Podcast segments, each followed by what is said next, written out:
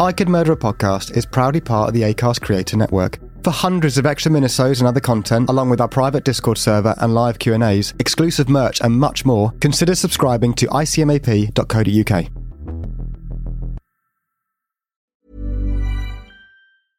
Hey, I'm Ryan Reynolds. At Mint Mobile, we like to do the opposite of what Big Wireless does. They charge you a lot, we charge you a little. So naturally, when they announced they'd be raising their prices due to inflation, we decided to deflate our prices due to not hating you. That's right. We're cutting the price of Mint Unlimited from $30 a month to just $15 a month. Give it a try at mintmobile.com slash switch. $45 upfront for three months plus taxes and fees. Promo rate for new customers for limited time. Unlimited more than 40 gigabytes per month. Slows. Full terms at mintmobile.com.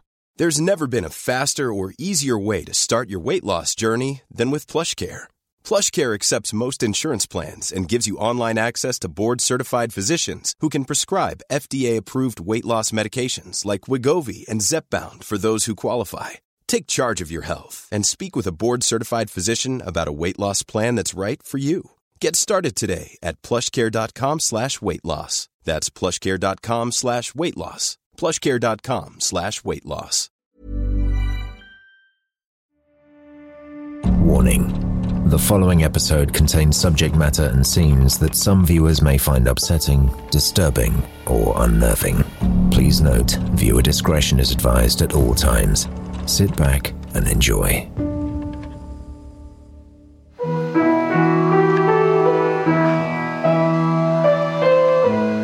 You'll meet him at night in a dark, dark place. He's waiting for you. He's waiting for your invitation. The man with no reflection. The man with no remorse. Watch the somber skies above you and the dark forest ahead. For he takes no prisoners. He'll drink your blood. He's claimed the name the Vampire of Sacramento.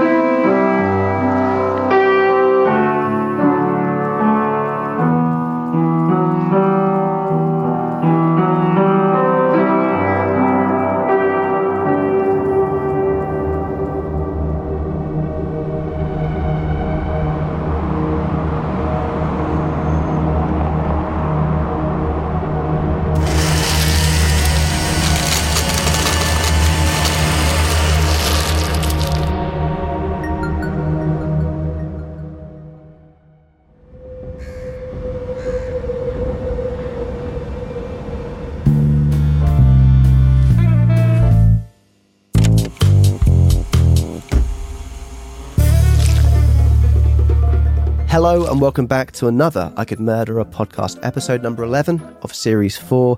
It is the spooky episode. It's the one you guys voted for. Well, 51% of you guys voted for. And I'm joined once again by Benjamin. Benjamin, don't you like Benjamin too, Ben Carter? Good to see you. Spooky season upon us, Tom. A lot of people out trick or treating, and we've got a real tricky Ricky on our hands today. No treats at all in this episode. Tricky Dicky would have worked. Because his name's Richard. Went by Rick sometimes. Never Ricky. And that's what made him tricky. And just to kind of, obviously, um, Halloween, a lot of little pumpkins, but Yeah. we're quite organic guys. I Mouse. thought, go and bring up our pumpkin.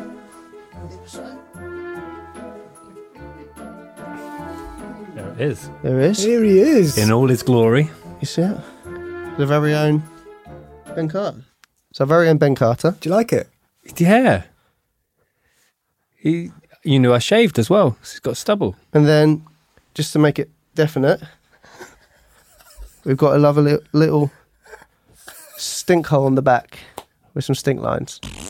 Oh, that looks But fantastic. Why is it so high?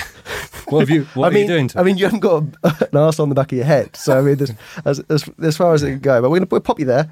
We seen clearly there. oh, it does stink, doesn't it? There you go. Yeah, yeah. yeah, it's the real pumpkin smell. Well, that could be either way. Yeah. It's just like his dad. Yeah. Thank you, boys. That's right. What are we going to call him? Ben. He'll be Ben number one. You'll be Ben number two. Perfect. How did I not see that coming?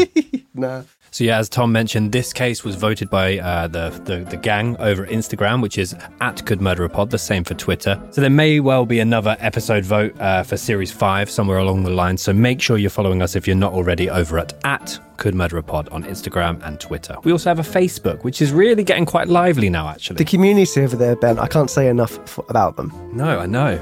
Or the word right. Ooh, that's a bit sharp, wasn't it?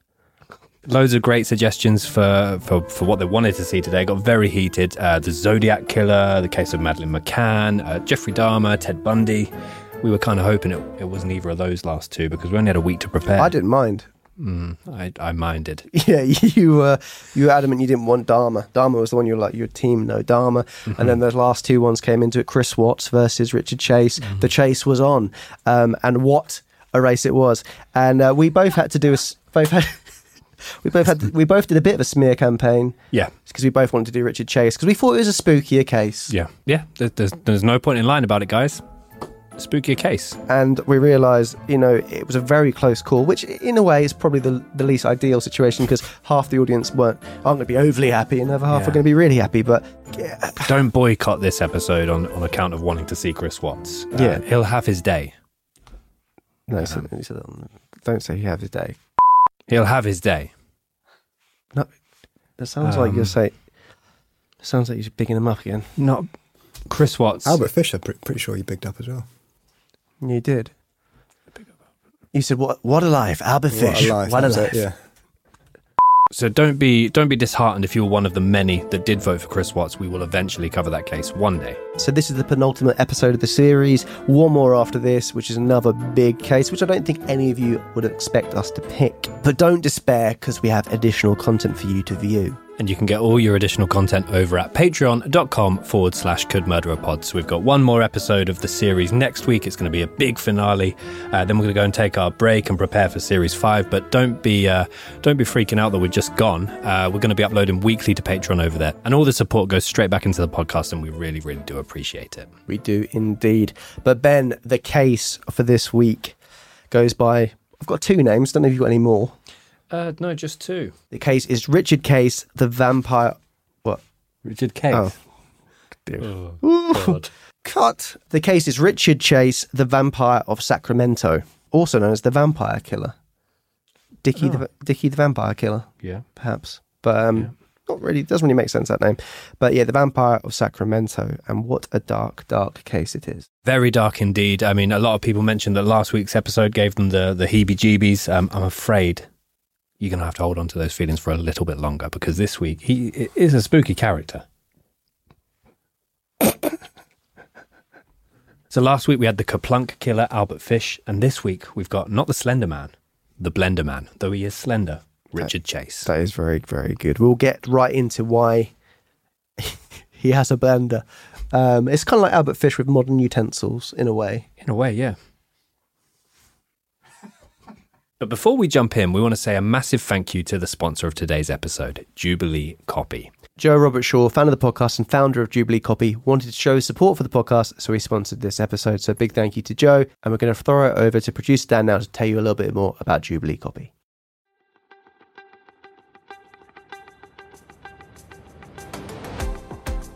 Jubilee Copy is an SEO and marketing agency startup crafting campaigns that can secure your business a coveted place on the front page of Google and take your content game to the next level.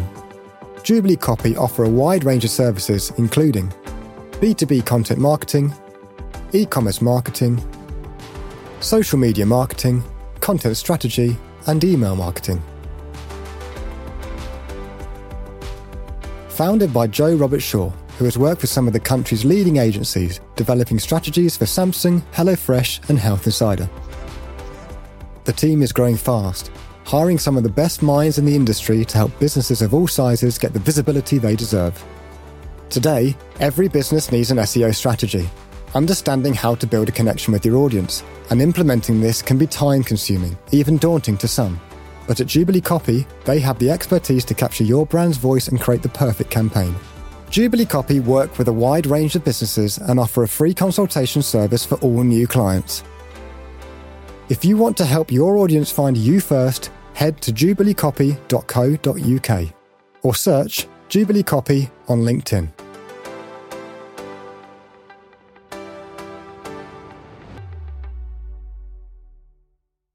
Ben, what's your best Halloween outfit you've ever worn? Michael Jackson. Is it? Before the trouble. How, mm, I I don't know. was 18.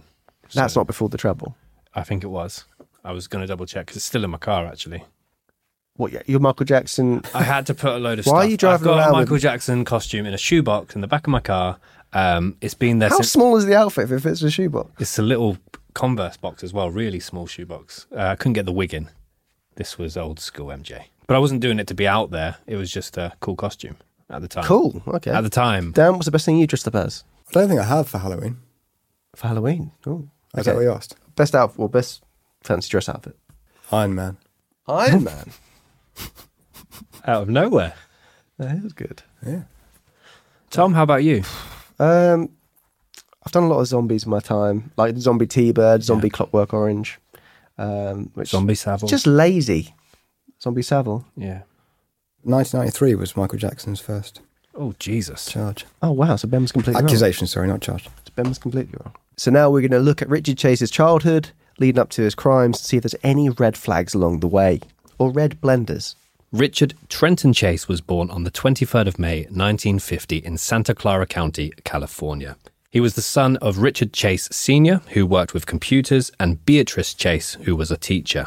Richard, or Rick as he often went by, appeared to be a fairly average child during his early years. There was nothing outstanding um, about him, nothing exceptional, but nothing peculiar at the same time. Fairly average. Yeah, I got that from the bit. Blended bit. in quite well, the blender boy. Man. He was raised in a fairly strict household and was often beaten and verbally abused by his father, Richard Sr. Um, his father was a strict disciplinarian who bickered constantly with his wife as well as their children. So when Richard was only two years old, he was force fed by his father until he vomited, and his father was rumoured to be also physically abusive to him as well at that stage. So when Richard is four years old, his sister Pamela was born. Pamela would later go on to uh, recall confrontations between Richard and uh, Richard Senior, which would end up with Richard Senior shaking Richard um, Junior or throwing him against the wall. So yeah, very abusive from a, from a young age, and like you said, anything would kind of set him off. Uh, force feeding your children as well. Two year old. Mm. Unless he was one of those weird fathers that wanted him to grow quicker. Please expand. Well, the only reason, why would you force feed a child unless you're wanting him to be a bit bigger? Want you to be in the NBA. Eat your greens. Um, Sound a bit more forceful. He's, Why did you no, grit, why did you grit your teeth? It sounded, sounded a little bit more forceful. Jesus. How you not wearing any trousers? Um, so Richard was well liked by his teachers, who all thought he was a very sweet child, and he was also popular with his peers, and he'd often be invited to birthday parties, and also they would come along to his. So, yeah, as a child, like you said, very unextraordinary. You know, quite a turbulent time at home. His father, very strict parents, which a lot of these cases seem to have. But um, he kind of his school life seemed to be fairly normal. As you said, really socially active. Was involved in lots of sports at school as well. So like loads of good friends. Yeah. So not no massive red flags yet, but I'm sure. A, f- a father force feeding could be seen as a red flag in terms of it's not a normal childhood so far. So by the age of 10, although we've not seen any clear kind of red flags so far, apart from the, the force feeding, um, Richard started to exhibit evidence of all three parts of the McDonald triad. Uh, McDonald triad is a, is a theory suggesting the development of violent psychopathy. And the three elements to this are arson, or a, a fondness for setting fires, cruelty to animals, which we've seen in many of the cases we've covered so far, and enuresis, which is unintentional bedwetting past the age of five. That's an unexpected one, but Yeah. we have seen a lot of bedwetting within um, the other cases. Uh, Sabraj, Yeah. uh, Chikatilo. But yeah, the the the animals one obviously that's that's happened in Kemp with Kemper, Gacy, Dahmer, to, to name a few. It's a very common trait that would happen. And yeah, he got very interested with dead animals, and he would like to torture cats and kill cats around the neighborhood. He's fascinated by their blood and their insides in a kind of more kind of clinical way. Was kind of fascinated rather than just doing it for, to kind of be cruel, it seems. And also, yeah, killing rabbits and birds as well. So Beatrice actually found one of the stray cats that Richard killed and buried it in the flowers. So she, kind of turned a blind eye here, which a lot of people have kind of go on to say, you know, if, if you're finding your children killing animals, that is obviously a very big red flag. Obviously, this is a long time ago, but you still think maybe maybe get Richard to speak to someone. Yeah, the the family, particularly the mother, will will you'll see signs of that often in this case. That she there are massive red flags in front of her many times, and she continues to kind of you know not protective of him, but she seems to want to look past the fact that he might need help. Yeah, as I think we said before, a lot of times it's, it's sometimes easier to think, oh, well, it's just a phase or it's nothing major. But obviously, that's something that she should have looked at a bit more in depth there. To go back to the uh, the bedwetting as well, apparently there are some quite uh, specific rules to that making up part of the triad. So the bedwetting must continue at least twice a week for at least three consecutive months. And a lot of people mention that if it's in a household in particular where where a parent will belittle the uh, the the bedwetter, that can have a knock on effect to either of the other elements of the triad. So they could then go on to take it out on animals, or they could then go on to start fires. And from what we know about Richard Senior, So if, li- if little Billy's pissed the bed only once in a week, three times, you're like, oh, not quite. But then if he does another one, you're like, oh, Billy, I think we gotta we gotta have a conversation. lock up the cat. Um, that sounds that's very bizarre. So, and also Richard's father, who obviously saw certain traits within him, didn't do anything to help him as well. It wasn't just the mother. So Richard Senior had difficulty managing money, and he was he was into alcohol as well, quite heavily, which would lead to him having arguments with Beatrice and kind of arguments within the family. And Beatrice um, would actually accuse him of using dope, and also heard him trying to poison her. It's been suggested that um, Beatrice suffered from schizophrenia, so this could be where the kind of paranoia around that came from. But yeah, it was uh, the the marriage was very much falling apart, and they would actually go on to a divorce in 1972. Yeah, I read that apparently they were on a, a family camping trip as well, and Beatrice, outright in front of all, all the family and uh, you know surrounding campers, she would accuse Richard Senior of infidelity, um, sleeping with one of their neighbours of all people. At the campsite, or It's it's not been uh, not been proven, but that that would have been an awkward camping trip. it would be Ben. Yeah, Pass the trail mix. betrayal mix if she cheated. That was good. That was good. You're dressed like you could go camping or go on uh, Thank you, an episode of River Monsters. Jeremy Wade.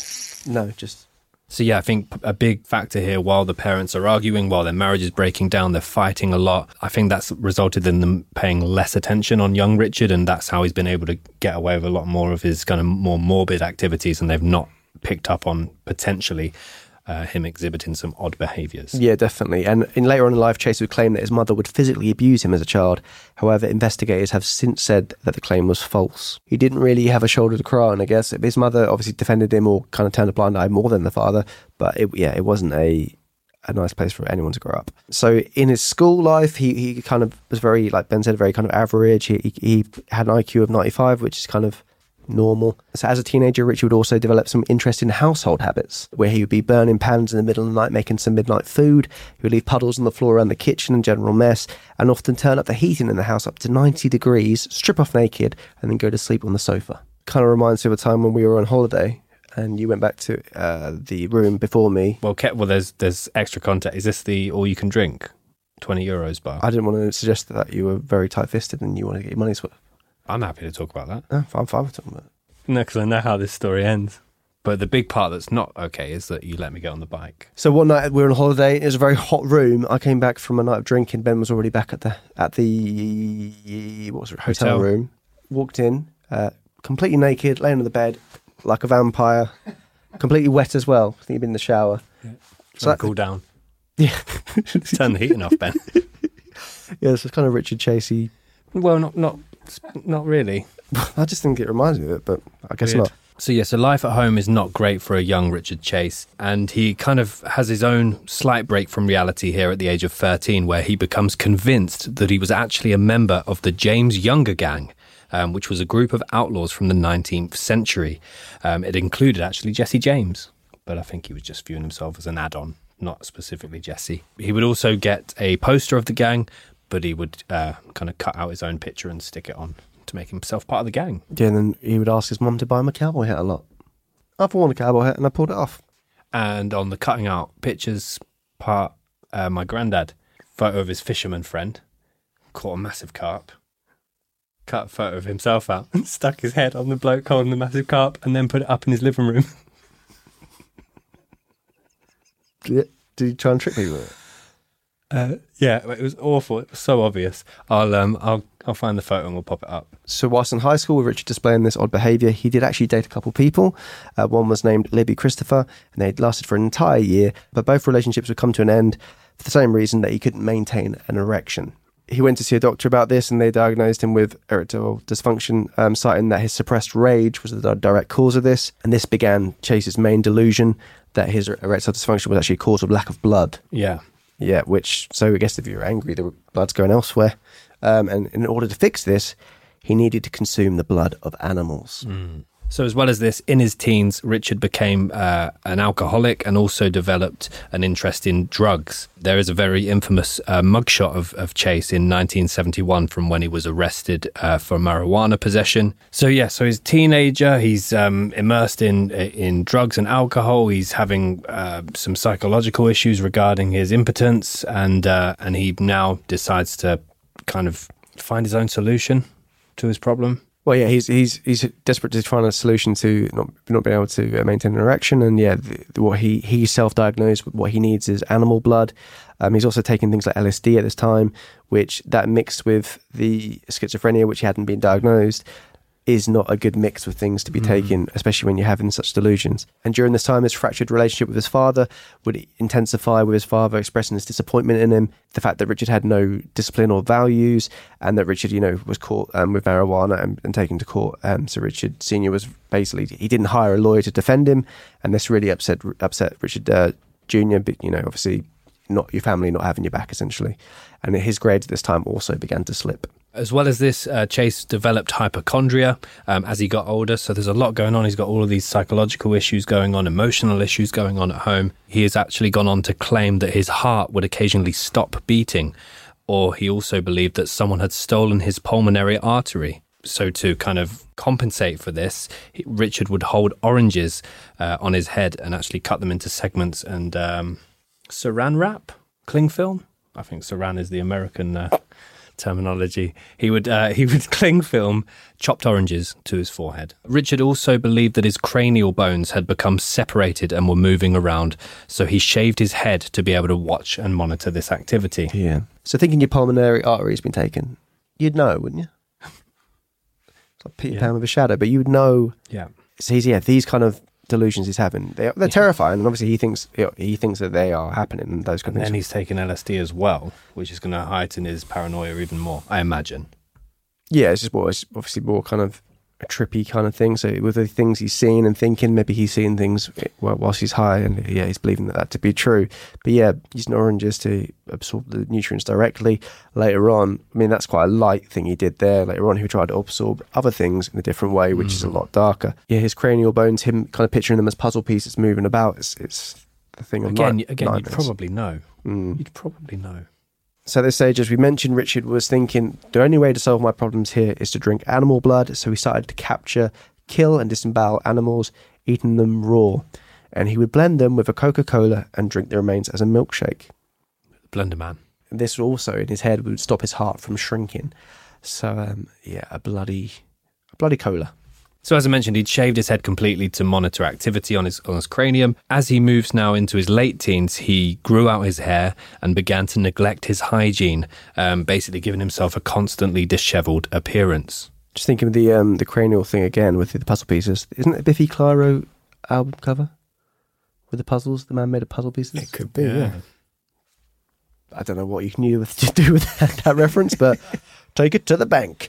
Yeah, he yeah he started, basically started yeah not um, worrying about how he smelled and looked, and as we said before, he wasn't overly caring about how the kitchen the, how your kitchen looks. So um, he started to do that with his body. Yeah, and this was the 60s at the time, so the hippie movement was coming in. So he didn't look too out of place, but Wow, no, a long hair, a little bit skinny, disheveled. we haven't said skinny yet. You just said all hippies are Oh, stinky. c- no, I didn't say that. So at this time, obviously, it was the hippie movement and the kind of long hair. It, it could probably fit in. So Chase would uh, grow his hair long and began to neglect his hygiene, giving him a constantly disheveled appearance. And at the time, again, his parents had constantly been fighting. They're now divorced. They kind of overlooked these changes to appearance because it was kind of the age of the hippies, and uh, that kind of look at the time was very much an in look. He'd also lost a remarkable amount of weight, so he's very, very skinny at this point, um, the Slender Man. But they didn't feel that the the change in their son's appearance was any real uh, reason to be concerned. Yeah. So at this time as well, he's still being social. Uh, he went to a friend's apartment party, And at the party, he would go on to uh, molest a girl there, and he was asked to leave by his friends. So later on, he would return to the party uh, after being kicked out with a 22 caliber gun. And basically, when people were trying to escort him out, it fell from his belt, and then he was sent to jail. And, but his father did bail him out of that one. That scenario, as well as the way he's behaved there, reminds me very much of Elliot Rodger. So in 1973, Richard was put into the American River Hospital, and this is where he told doctors and nurses that someone had stolen his pulmonary artery and his blood flow had stopped. Um, and he was admitted there to the psych ward, but later on his mother would remove him from there, which you would have thought, okay, that he's in the best place now. He's been exhibiting some peculiar behaviour, but the mother's like, no, I want to take him out of there. There's some behaviour from the mother throughout this this case where it's really strange behaviour, especially with what she's aware of. So the mother had also had her own. She'd been to see various psychiatrists um, while Richard was a, a lot younger. Maybe she felt, you know, she'd been in similar environments. She wanted to remove him from that, or the fact that she just, you know, she could fix him and uh, didn't want him to be in a psychiatric hospital. So whilst he was in this hospital, he got, he developed the name Dracula um, because he would often he wasn't I don't think he was seen directly doing it, but there were some several dead birds found around the hospital, and one stage a nurse saw that um, he had blood all over his face, but he claimed there was a shaving accident. But um, it's been very much suggested that he was drinking the blood of the birds. Capturing birds is difficult. Yeah. Capturing a penguin would be relatively easy, I would have thought. Do you But, reckon? But I imagine Sacramento's got many penguins. It's got a good zoo, hasn't it? Sacramento Zoo. he thought in his head that the blood was going to save him from his blood poisoning that he believed he had as well. But to go back to the penguins, fine to catch them on solid ground, but if they get into the water, no way. No way. Yeah, I didn't imagine there was an ocean in the um, hospital. Ryan Reynolds here from Mint Mobile. With the price of just about everything going up during inflation, we thought we'd bring our prices down. So to help us, we brought in a reverse auctioneer, which is apparently a thing. Mint Mobile unlimited premium wireless. Ready to get 30, 30, bit to get 30, bit to get 20, 20, 20, bit to get 20, 20, bit to get 15, 15, 15, 15 just 15 bucks a month. So, Give it a try at mintmobile.com slash switch. $45 upfront for three months plus taxes and fees. Promo rate for new customers for limited time. Unlimited more than 40 gigabytes per month. Slows. Full terms at mintmobile.com. Even on a budget, quality is non-negotiable. That's why Quince is the place to score high-end essentials at 50 to 80% less than similar brands. Get your hands on buttery soft cashmere sweaters from just 60 bucks, Italian leather jackets, and so much more. And the best part about Quince, they exclusively partner with factories committed to safe, ethical, and responsible manufacturing. Elevate your style without the elevated price tag with Quince. Go to quince.com slash upgrade for free shipping and 365-day returns. Imagine there were penguins in the hospital. There was. Was there? Do you actually not know this? No. What? Tell me. I can't believe you don't know this. Yeah, please. Sacramento um, Hospital was known for its penguins. Um, Patch Adams went there and he thought it was great. He was like, this is a laugh. Yeah. And he wasn't a doctor at that time, but he's like, I want to be a Trainer. doctor. Was he training? No. You go to the movies and you just say, just guessing what's going to happen next? and when he was released from this, he was going. He went back and forth between his mum and his dad's house. So even though he was back and forth between his mum and his dad's house, he wasn't really receiving any kind of support from them. So he, he fell into further delusion. And during this time as well, allegedly he got in an argument with his mum and he slapped her, and knocking her to the floor. Um, so yeah, the the relationship there was very strained. In 1976, um, when Richard's father would visit him at an apartment of his, he found him extremely ill, and uh, he was complaining of blood poisoning after injecting himself with rabbit's blood. So after this, he was again in- institutionalized. Um, so yeah, he thought that would he's gone from eating it, drinking it, to injecting it. But no, because obviously eating it, you know, that just in and out. That's done. He's not doing. If he wants to get more blood in his system, then injecting it would be the way to do it. But rabbit's blood, not very safe. i Just gonna say, I don't condone injecting rabbit's blood. Yeah, we don't. Oh, sounded like you were saying that was the right thing to do. No, I mean in terms of his his end goal, eating it, you're going the wrong way. Apparently, his he could see at night very well. I don't think anyone's consider, considering doing that, but don't. If you Yeah. if you think about it, just think, nah. Uh, Once his mother had removed him from the psychiatric hospital, she then started to wean him off the antipsychotic medication he was taking. I, I assume at this point she's decided that's the right thing to do. And um, the parents between them get him his own apartment. So for me, it's like an out of sight, out of mind thing. And they're just trying to isolate the problem. Yeah, But I just think giving him the, all that independence, despite what the, you know, what they've seen so far, yeah, and his parents would continue to pay for his bills and his groceries, so they are financially supporting him as well during the stage. But yeah, it seems to be very much let's just keep Richard, you know, an arm's length, but not let him take the medicine that he's been prescribed, which is quite bizarre. So, whilst living in an apartment with some young men he referred to as his friends, his his unusual behaviour persisted. He, he carried on taking drugs. He'd often walk around the house completely naked, n- not caring about who's around there. I don't know if he turned the temperature up. Maybe he did. But uh, I also heard a lot of his roommates were in a band or they were into, into their music, so they'd be jamming away. And Richard would al- always insist of being part of it. So he just gets the old bongos out, gives them a little slap about, and they're like, mm, "It's not really a bongo track, Richard." So yeah, he seemed to, yeah he didn't get on with his housemates whatsoever. But I think he very much alluded to his parents that everything was getting on, they were getting on famously. His very odd behaviour very much isolated him from his his housemates. Yeah, and the roommates also the the various roommates he had had weren't happy with the amount of drugs he was consuming as well, despite them being you know in a band. They you know he was off the edge. U2. Chase's roommates complained that he was constantly under the influence of alcohol, marijuana, and LSD. Chase's roommates demanded that Chase moved out, but he refused, so they all moved out. So yeah, got real Elliot Rodger vibes again, but no no candles were stolen. Chase's roommates would also recall even more bizarre behavior. At one point, he nailed shut his bedroom door and then nailed himself shut within his bedroom closet door because he felt that people were invading his space from within there. So in August 1977, Richard was found covered in blood carrying a bucket with a liver in the back of his pickup. Uh, the police found him there. And basically, they were like, obviously, that's a very kind of striking thing to see and a disconcerting thing to see. But they determined that the blood and the organ belonged to a cow, not a human. So they let Chase go. I would still bring him in. Yeah. Well, the scene as well, the way it was described, absolutely horrific. So it was reservation uh, police officers that discovered this. And apparently, they just found a completely naked man sat on the rocks by a lake, smeared in blood. Hmm. And he just kind of went, Oh, is that a cow? That's fine, mate. See ya. Take care of yourself. But by the way, go home. Keep saying we've had some weirdos are out tonight. There's there's two kind of different stories about it and di- angles in it. Some say he was arrested and his car was impounded, but others say the police just let him go. And a lovely little uh, I Could Murder a podcast uh, bit of trivia. Um, producer Dan's nickname when he was younger was Chase. Yep. It sounds like I'm just saying this to absolutely dig you out, but one of the pictures actually looks slightly like Danny of Richard Chase. But yeah, there- there's this little resemblance between you and him, Dan, I'll- and I'll show you in, in the break, and then but I'll, we'll pop it up now and see what, and let us know, listeners or, or, or viewers, probably better. Uh, let us know if you, you agree with me there. I've done some terrible shouts, so that's probably wrong as well. So during this time as well, uh, Chase would purchase and steal dogs from the local neighborhood, and basically, yeah, he would take these dogs to his apartment, he would cut them up, he would eat them raw, or he'd blend them.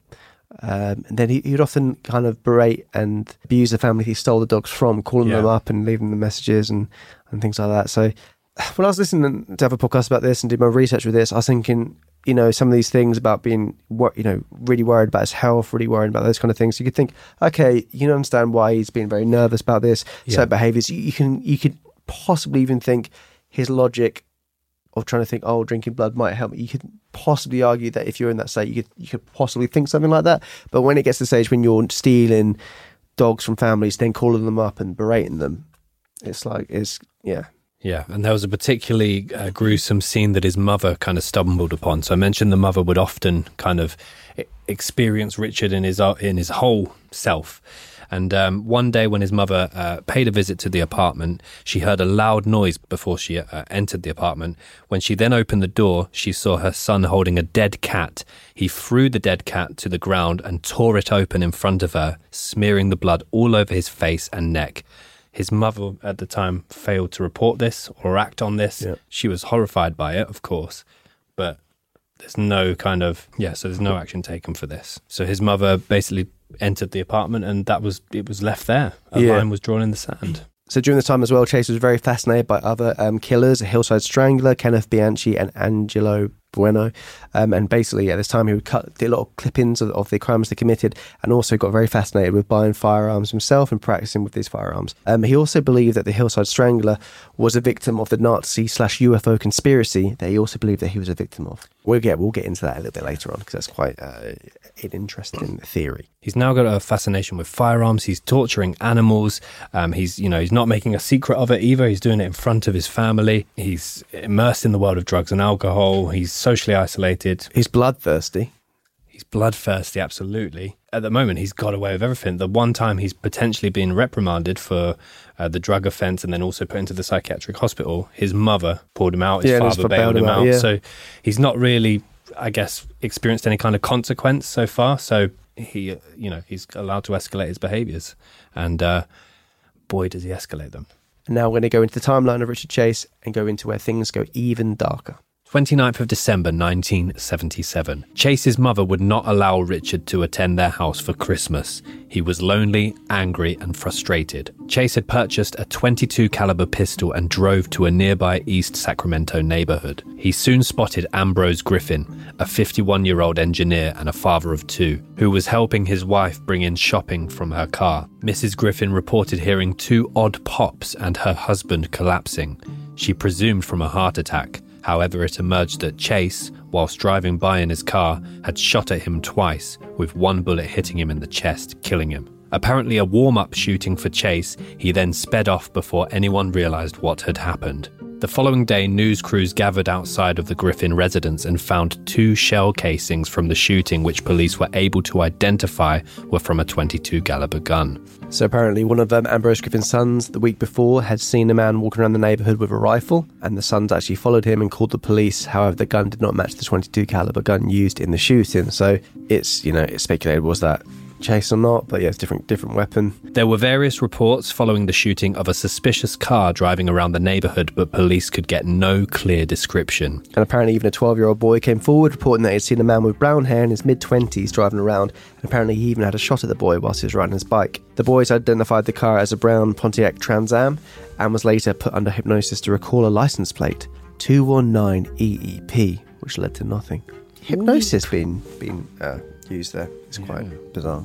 And there are there are pictures of Chase as well. Now, whether, he's set a camera on a timer or something, but he's got a, a gun, a pistol holster, kind of just above his heart, and he's he's very kind of proud in these photos. So apparently, he was walking around just down the street. Two days prior to the murder, Chase fired his pistol into someone else's kitchen. It was later determined that the pistol used to kill Ambrose Griffin was the same one used to fire the bullet into the kitchen of the Sacramento woman two days before. A police search of the woman's home found the slug in her kitchen. No one was harmed, but it sparked something in him. The So- bullet. Slug means bullet. Yeah. It's not one of the slugs that we talked about the other week, the killer slugs. Yeah, well, snails, but yes. So we've seen yet another escalation here from Chase as he claims his first human victim. To January 1978, reports of Chase's violent behaviour escalates.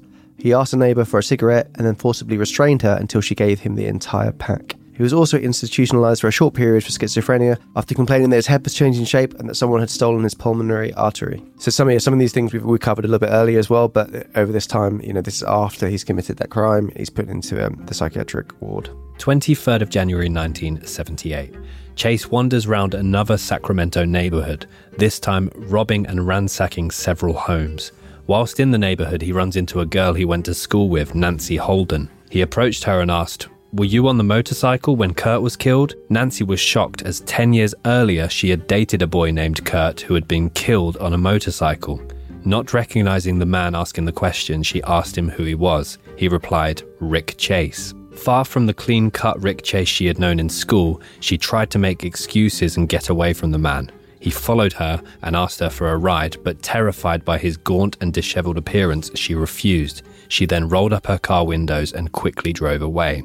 So yeah, when when he was younger, like a lot of people thought he was quite attractive, quite good looking, but then he did lose a lot of weight, stopped eating, and you know consuming animal uh, bl- animals' blood and, and organs. Chase then continued on walking through the neighborhood, breaking into houses. One of the houses he broke into was that of a young couple, Robert and Barbara Edwards. He stole some of their valuables and then urinated into a drawer containing their son's clothing and then defecated on his bed. I believe this was a, a baby as well that they had.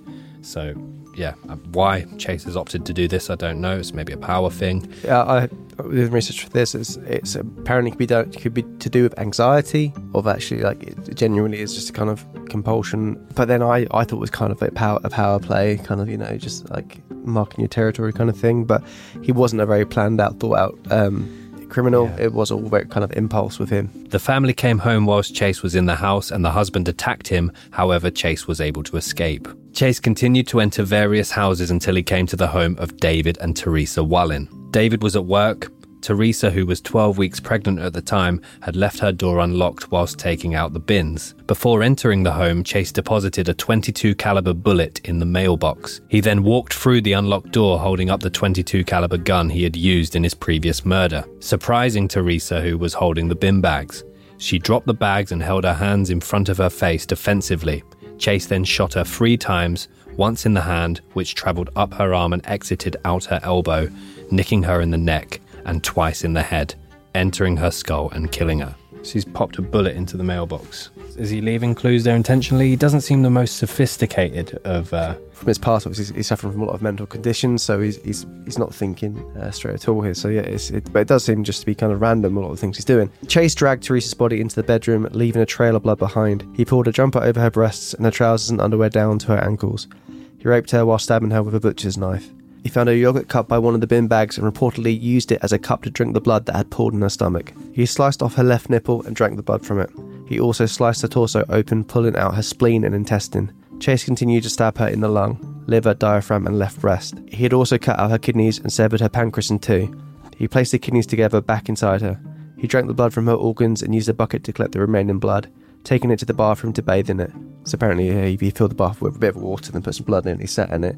I think this is kind of um, reminiscent to when he was doing with the oranges, like wanting to soak in the kind of power and the, the nutrients from the blood. Chase also smeared Teresa's blood all over his face and hands, licking it off his fingers. His final act of degradation was to stuff dog feces into her mouth. Sometime after Chase had left, her husband returned home and found her body. Can't even imagine that. On one of the podcasts I listened to about this, they didn't have a dog in the family. He apparently brought the dog feces with him. yeah. Just dog shit in the pocket, and he just it's it's it just seems so. I mean, that's one of the most again one of the most barbaric things I've ever read. Yeah. it is like very reminiscent to last week Albert Fish. It's completely random. He's just walking down the street and just yeah, going on a rampage. So yeah, so obviously the husband coming home to find that. Yeah, That, his um, pregnant wife, and that scene, and yeah, blood absolutely everywhere. Agent Ressler um, was an FBI agent, and he was brought into this case, and he basically mm, created a profile for the killer, and it's actually quite amazing how accurate he was with this. Agent Ressler was uh, one of the inspirations behind the the fantastic series Mindhunter, which is on Netflix. Um, and yeah, this profile is is freakishly accurate. Yeah, a white male aged 25 to 27, thin, undernourished appearance, single, living alone in a location within one mile of abandoned station wagon owned by one of the victims. Residents will be extremely slovenly and unkempt, and evidence of the crimes will be found at the residence. Suspect will have a history of mental illness and use of drugs. Suspect will be an unemployed loner who does not associate with either males or females and will probably spend a great deal of time in his own residence. If he resides with anyone, it will be his parents. However, this is unlikely. Suspect will have no prior military history, will be a high school or college dropout, probably suffers from one or more forms of paranoid psychosis. So a lot of those are bang on. If you're in a small neighborhood where Richard Chase was at the time, all fingers are pointing at him because that is absolutely spot on. Yeah, it is incredibly accurate. And I mean, just on the the unlocked door as well. So this is a really spooky element of of the Richard Chase case. At this particular time, Chase felt that an unlocked door was a kind of invitation to him, a justification for what would happen next. Two weeks earlier, he had attempted to enter the home of another woman, but finding that her doors were locked, went into her backyard and walked away. From that time on, all of his victims were people who had left their door unlocked. And this kind of ties in with the vampire thing. They only would come into your house if you were invited. I don't think that's what he was actually thinking during the time, but it's kind of like, yeah, he saw it as a, it was a kind of a sign from a higher power or whatever that he shouldn't be entering that property. Still tries the back door. Yeah, had a go, had a look at some of the windows, but uh, yeah, because I was thinking on Cat the, flap. um, oh, bit dog shit. Because I, I was thinking on the drive over, Oh, I was having a little think. got any paracetamol down? no, I want to check. You're right. Hey, um, the amount of anxiety I would have just approaching a door and trying to trying to see if it was unlocked or locked, like to get like, try and get in the mind of Richard Chase, which is not a nice place to be. No. Just appro- imagine just approaching a house, knowing what your intention is, then going to press the handle down or what unlock it. I don't know. The amount. Have you used a door before? But the amount of Undo the rope. No, I know what you mean. Yeah, he's got, but I don't think he's thinking. Okay, well, if the That door's hasn't even locked- entered his- No, no, no. He's thinking this door's unlocked. I'm destined to go in here. It's not. That's not the house for me. It's not. I don't think he's like building himself up to it. It doesn't appear to be in that kind of that kind of way of thinking. Probably not in the right mind. Two days after killing Teresa Wallin, Chase purchased two puppies from a neighbour, which he then killed and drank the blood from, leaving the bodies on the neighbour's front lawn. So that's surely enough for the neighbour to go to the police with. they don't know for sure. I mean, he could claim that it, it wasn't him or whatever, but it's more for me. It's the thought that he was drinking this blood or trying to absorb this blood or the the orange, the blood orange. That maybe he was um he was doing that for uh, thinking it was a health purpose. But this dog, like leaving it, it's just that's a malicious act. It's a sign of like it's a proper statement, isn't it, to do that kind of thing? It's malicious. It's arrogant as well. He's acting without fear of any kind of Yeah, consequence. but that could be down to the fact that he just doesn't. He's not in that mind space. So, the 27th of January 1978, four days after Teresa Wallin's murder, Chase found 38 year old Evelyn Miroff's door unlocked. In the house was Evelyn, her six year old son Jason, her 22 month old nephew, David Ferreira, and a neighbour Dan Meredith, who had come over to check on Evelyn and the children. Evelyn was in the bath whilst her neighbour Dan watched the children. Chase entered the house through the unlocked door. Dan encountered him in the hallway and Chase shot him in the head at point blank range, killing him. Chase stole his wallet and car keys. Jason, Evelyn's six year old son, heard the gunshot and ran to his mother's room. Chase then entered the bathroom where Evelyn was and shot her, dragging her body into the bedroom. He then shot Jason twice in the head. Chase then raped Evelyn's dead body. When he had finished, he stabbed her at least a dozen times in the anus, penetrating her uterus. He then stabbed her in multiple parts of her body, slicing open her abdomen and causing blood to pool in her stomach. He also removed some of her organs to take home and eat. Bloody rings on the carpet of the bedroom were left from the bucket Chase had used to collect her blood. So, yeah, so on that, I mean, he arrived to some of these scenes with buckets ready. So, from that particularly gruesome crime scene, a great quantity of sperm was found in Evelyn's vaginal cavity, as well as an inordinate amount within her rectum. So the thing about this, obviously, like we mentioned earlier on, uh, Chase struggled with maintaining erections, but obviously in this situation, he seems to be have no problem whatsoever, which makes it far the more dark. Chase then went on to retrieve baby David's corpse. He took it to the bathroom and split his skull open in the bathtub, exposing brain matter, some of which he consumed. A knock on the door of a visitor, a six-year-old neighbour who had a playdate planned with Jason, disturbed Chase. Taking 22-month-old David Ferreira's body, he fled the scene in Dan's station wagon. The young girl then alerted her family that no one was answering the door. The neighbour broke into the home, discovering the bloodbath, and immediately phoned the police. So, from the, um, the FBI description earlier, that's the station wagon mentioned was from this from this crime. Upon entering the home, the police noticed the perfect imprints of Chase's shoes in Evelyn's blood. Karen Ferreira, David's mother, soon arrived. She asked whether her son had been found. With no sign of the infant, the police launched a citywide search. The police were not hopeful for a safe return. They had discovered a bullet hole in the pillow in the baby's cot and a significant amount of blood. Meanwhile, Chase had taken David's corpse home with him, cut off the child's penis, and used it as a straw to suck the blood out of the body. He then sliced open the body, ate several organs, and made smoothies out of the remaining. He disposed of the remains at a nearby church. Yeah, last week I did say Albert Fish was the worst thing I've ever read, and think this, yeah, this is, this is definitely tough in it. So, January 28, 1978, Nancy Holden contacted the police telling them that she believed Richard Chase could be the killer. She had heard the FBI profile on the news and remembered seeing him in Teresa Wallin's neighborhood, being frightened of his appearance. The police ran a background check on Chase and found that he had a 22 caliber semi-automatic pistol registered to him. They then went to Chase's apartment, but there was no response to their knocking. They did, however, hear movement inside the apartment. So they waited down uh, in, a, in an apartment parallel to Chase's, which was an empty apartment at the time, and they uh, they hid in there quiet for the next few minutes. Eventually, Chase felt as if the police had, had left. He attempts to exit his apartment, where the police then pounce on him, eventually tackling Chase to the floor when he came out holding a blood-stained box. They noticed that his parka and shoes were also blood-stained. Inside the box were shredded pieces of blood-soaked wallpaper and the 22 caliber gun he had been using to commit the crimes. Chase claimed that the blood was from killing dogs. However, he was also found with Dan Meredith's wallet in his pocket. The police immediately arrest him and enter the apartment. So this is quite a scene that the police now stumble upon. The search revealed a scene that no one could have imagined. They found the walls, floor, ceiling, and refrigerator all covered in blood.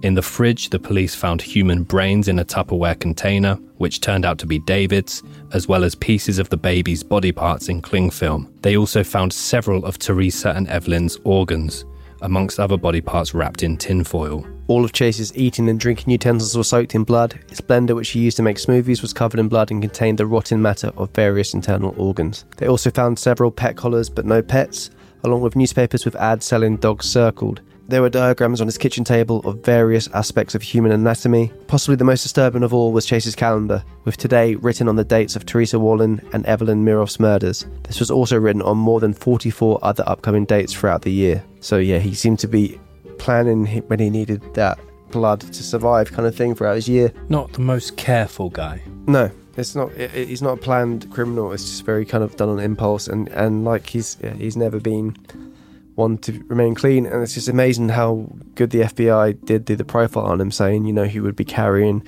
He would keep mementos from, from the killings. He would be living in an unkempt place. He would be living by himself. He wouldn't, you know, all these things. Yeah, completely spot on. And apparently, where the stolen car was found, it was like a, you know, five minutes away, ten minutes away from, from the house. So yeah, it was all very close by. March 23rd, 1978, a church janitor finds a box containing the remains of a male baby in a vacant lot between a church and a supermarket. The police were called and they recognized the clothing from the description of 22 month old David Ferreira's clothes.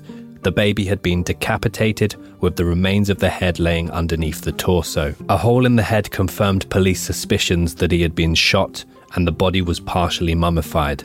There were several other stab wounds on the body, and some of his ribs were broken. Found underneath the body was a ring of keys that fit Dan Meredith's stolen car, which had now been found and impounded. So, the 2nd of January 1979, Richard Chase's trial opens. He pleads not guilty due to insanity, and during the five month long trial, defense attorneys fought against the suggested death penalty due to Chase's mental incapacitation throughout the years leading up to the murders. They argued that Chase should be charged with second degree murder, which carries a life sentence.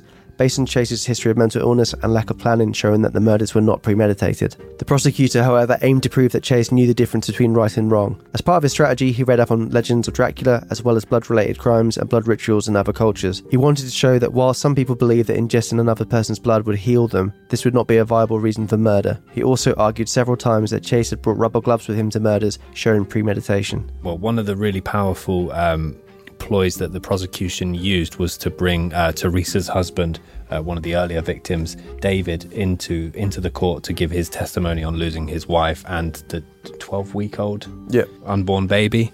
And it was obviously a very, very powerful uh, witness statement that he had given. And I think that pretty much, because you always wonder, like, if the, if the jury is deciding if they're sane or not, that's like quite a lot of power to give to a jury rather than like a mental health professional. Yeah. The difficulty there as well is, is the prosecutors and the defence will have people who, you know, it's their profession to know. Yeah. And they're arguing the different causes, aren't they? So, exactly. yeah, it makes it very hard for the jury. Over a dozen psychiatrists examined Chase throughout the trial, who deemed him sane at the time of his crimes. One found Chase to be an antisocial personality, not a schizophrenic. Chase also admitted to one of them that he was disturbed about his killings and was afraid that they may come back from the dead, clearly showing his knowledge that what he had done was wrong. During the trial, Chase took the stand. He had dropped further in weight to 107 pounds and had sunken dead eyes. He claimed to have been semi conscious during Teresa Wallin's murder, although did admit to drinking her blood. He said that he didn't remember much of the mass murder, but knew he had shot the baby in the head and decapitated it, leaving the head in a bucket in hopes of getting more blood from it. He said he believed the baby was something else, but did not say what. He also discussed how he was mistreated for most of his life, that he believed his issues stemmed from being unable to have sex with girls as a teenager. He also apologized for the killings. So 107 pounds, which he's got to weight to, is 48 kilograms. And if you're a stones guy like me, um, 7.5 stone. He literally said he remembers killing the baby. He he apologized about doing the killing. So it does seem that he's you know he should be held culpable because he knows what he's doing. Whereas at the time when the police first got him, he had just said, "Oh, it's dog's blood."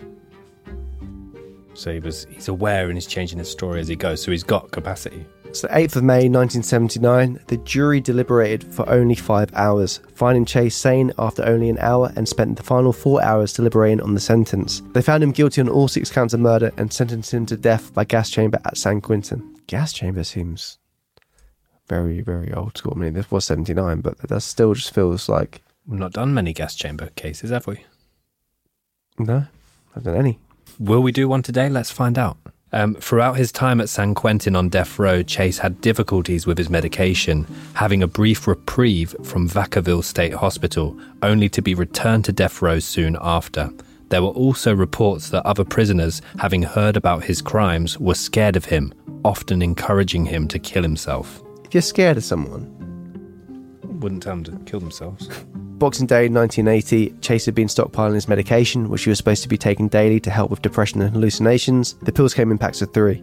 During the guard's usual checks throughout the day, Chase was lying on his back in the bunk, breathing normally. At 11.05, the same guard checked the cell again. This time, Chase was on his front, both legs extended off the bunk, and his feet were on the floor.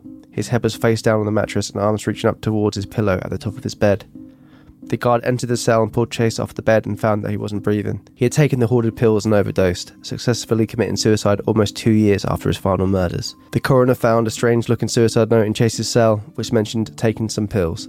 The coroner determined the cause of death was toxic ingestion, but found that despite Chase's lifelong concern with his health, his heart and blood were in good condition. So it's very ironic the ending there. I suppose with the size of him as well, it probably didn't take that much for him to to cause an overdose. So he probably only needed to hoard the pills for a couple of weeks Or days, or even days. Yeah, hours. crazy thing. Maybe not. Well, depends on what his You're right. It could, regime. it could even be minutes. Yeah, With his yeah, in his physical condition, it wouldn't have taken a, a great deal to do it. I wouldn't have imagined. And yeah, but seven and a half stone. Could have probably slipped through the bars and killed himself. put himself into a shredder. That's good, squishy. That's not good squishy. Not that. that. Flat Stanley. Squishy on this episode. Hmm. Not not his Coke milkshake concoctions. Um. Good lord. So that's the end of the timeline. Now we're going to look at the aftermath and kind of look at some other details surrounding the case. So during their investigation, the police went to Chase's mother's house, and apparently she didn't help them at all. She was insisting that despite they what they had found, it did not prove that her son had done anything. So and there was a lot of blame being put at her door uh, from some people about this case, saying, you know, she saw the cats, she saw this, the state of his, his house, and all these things, and she was, you know, kind of, well, she took away his medication, weaned him off it. So you could park some of the blame at her door as well. And I mean, just to go back to the other prison members, including gang members as well that were in San Quentin at the time, the reason why they were they're scared of him was obviously due to the nature of his murders. All of them wanted to kill him, but they were too scared to attempt to kill him. So they told him to kill himself instead. Yeah, some people have actually questioned the suicide. Um, the FBI classed him as a disorganized killer, and with this, planning the suicide seems very out of character within that kind of profile. I also think, as well, with someone who's done all of this in order to stay alive, the act of killing himself seems very out of character as well. And apparently, the reason why he stopped hunting, because, you know, he was hunting animals and he was actually caught with covered in cow's blood, and that was deemed to be okay. He, start, he started turning away from killing animals to turning to kill humans because he found that killing animals was too tiring. Too tiring, or that there was no consequence again, because he's getting away with the animal ones every time. yeah, but Maybe- does he want consequences? I don't know. Every element of his life, there's never a consequence, and it keeps escalating and escalating and escalating to the point where eventually, I mean, he and he's also just very, very messy. Like he's him and uh, Israel Keys would not have got on. They would have been if they were roommates. No chance. No chance. So uh, Chase also granted a series of interviews to Robert Rice, the guy we mentioned from um, the inspired um, Mindhunter. And during this, he spoke about his fears of Nazis and UFOs, claiming that although he had killed, it was not his fault. He had been forced to kill to keep himself alive, which he believed any person would do. He asked Ressler to give him access to a radar gun with which he could apprehend the Nazi UFOs so the Nazis could stand trial for the murders. He also handed Ressler a large amount of macaroni and cheese, which he had been hoarding in his pants pockets, believing the prison officials were in league with the Nazis and attempting to kill him. So he thought the macaroni and cheese was poisoned, he was keeping it in his pockets, and he gave it to Ressler going, Can you get this checked out?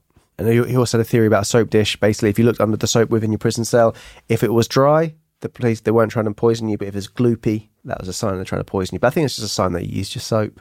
Yeah, and this was probably always dry. Yeah, so, if- so if anything, he shouldn't have been worried. But uh, yeah, he had a very odd theories about Nazis and UFOs.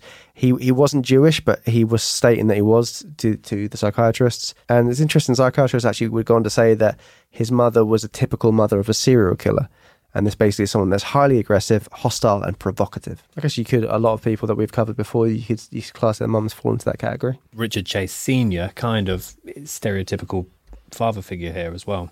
Distant, aggressive, alcoholic. Um, finances are in a mess. That's that's a new one actually. FBI agent Robert Ressler once asked Chase how he selected his victims. He said that he went down the streets testing doors to find one that was unlocked. He went on to say, if the door was locked, that means you're not welcome. So a weird kind of courteous side. Yeah, so yeah, we kind of mentioned before. It, it's, it seems to be it seems to be a weird rule that he's set himself. It's kind of like Albert Fish in some way, where he's passing the buck. Uh, He's saying like, well, if, if you know, if I shouldn't have been doing this, the angels should have stopped me. Yeah. Where were the angels? Like it's like he's passing the buck here, saying like, well, the door was unlocked, and that's why I had to, you know I had to do it. And also with the UFOs and, and the Nazis here. And it was that quote about the, the unlocked doors that we found particularly creepy. Going back about a year ago on Instagram, we did a post. I can't remember what the headline was. But it Knock, was, knock. Knock, knock. Good stuff. Yeah, just that idea of him just the amount of doors that would have been rattled but locked, and then the, the, the lucky ones that got away. Well, hopefully this encourages people to to lock their doors. And talking about people that got away, uh, there was a near miss victim on the 23rd of January. Janine Layton spotted a dishevelled 20-year-old man with longish hair strolling toward her. She watched as he tried to patio door, found it locked, and went to the windows, which were also locked. So he came back to the door. Uh, Mr. Layton met him there face to face. He showed no emotion whatsoever, and then turned, paused to light a cigarette, and walked away through her backyard. that That'd be- is terrifying. It would be terrifying. I didn't think we'd find a darker case than Albert Fish. Well, at least not so soon. Yeah, just how disorganized he was as well. So he's probably he's probably the most disorganized killer we've covered so far. Chase picked his victims randomly and left as much evidence as he could around his home, as well as the cr- the various crime scenes. He drained his victims' blood, blended it with body organs, and drank it to stop his own blood from turning into powder, a belief that he had.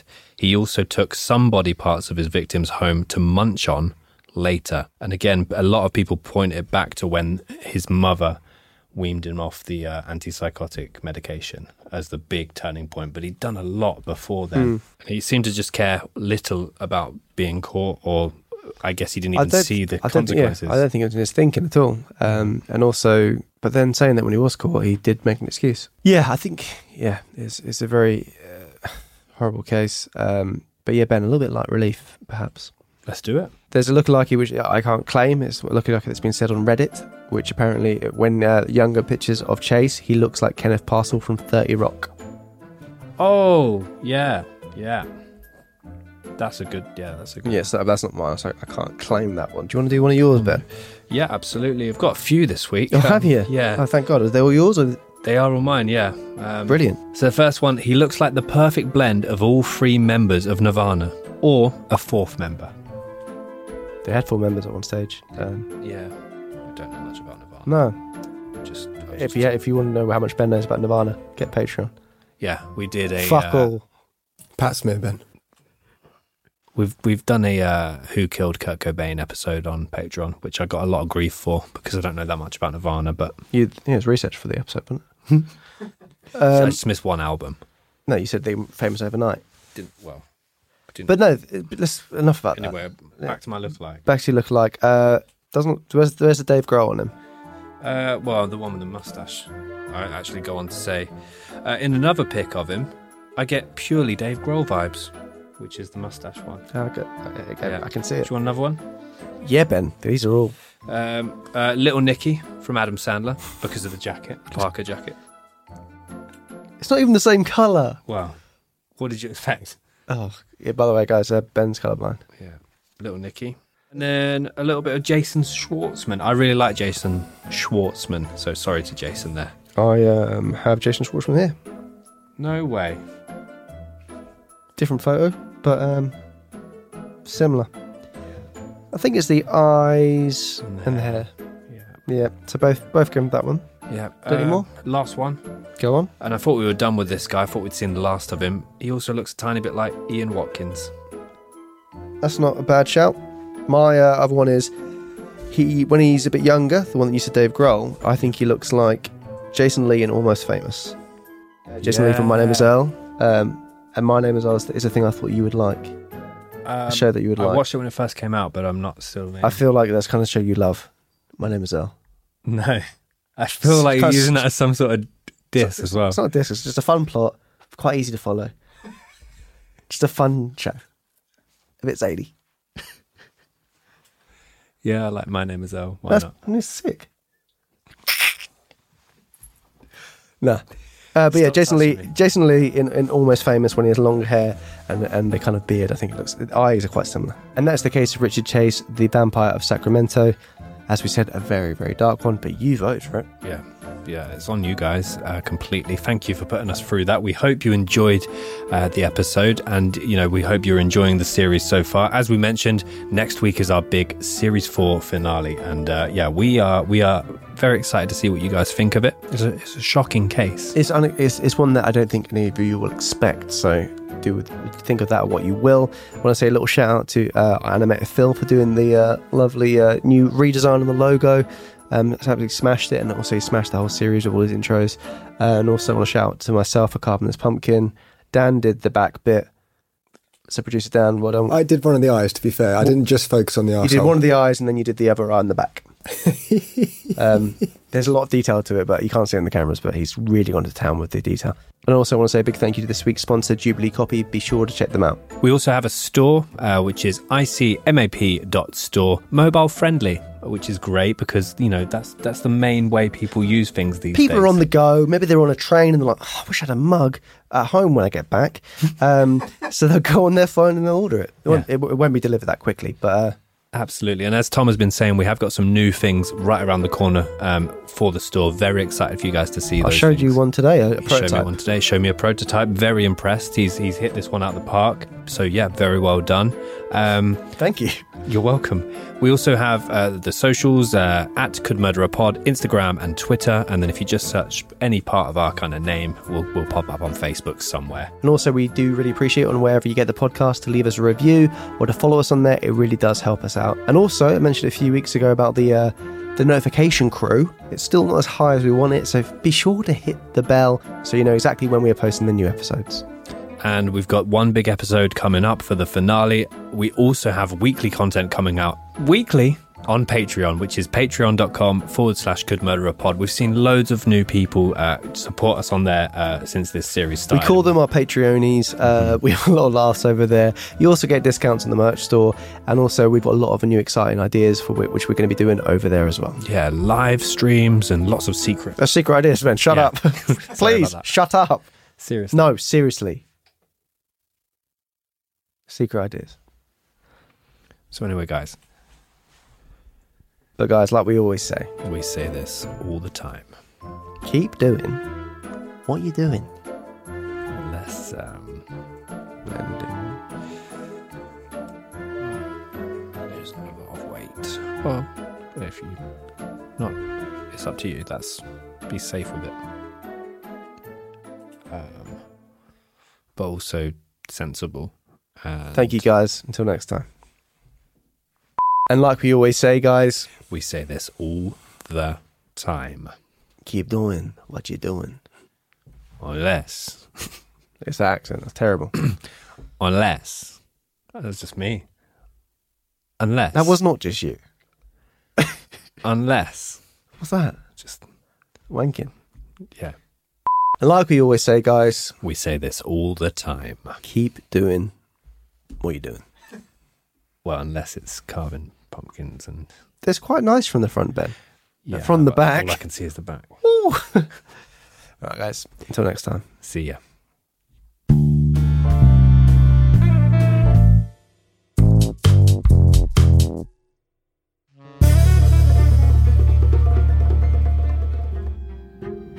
You have been listening to I Could Murder a Podcast, written and presented by Tom Norris and Ben Carter. Additional voiceover by Corey Johnson. Additional research and timelines written by Danielle St. Romaine. Produced and mixed by Dan Lambert at Boston Sound. Artwork and animation by Phil Whitton. Theme song by Alfie Indra. If you've enjoyed this episode, please remember to subscribe and leave us a five star review. Follow us on Instagram and Twitter. Just search at Could Murder a Pod. For additional and exclusive content, please check out our Patreon page at patreon.com forward slash could murder a pod. And don't forget to tell all of your friends.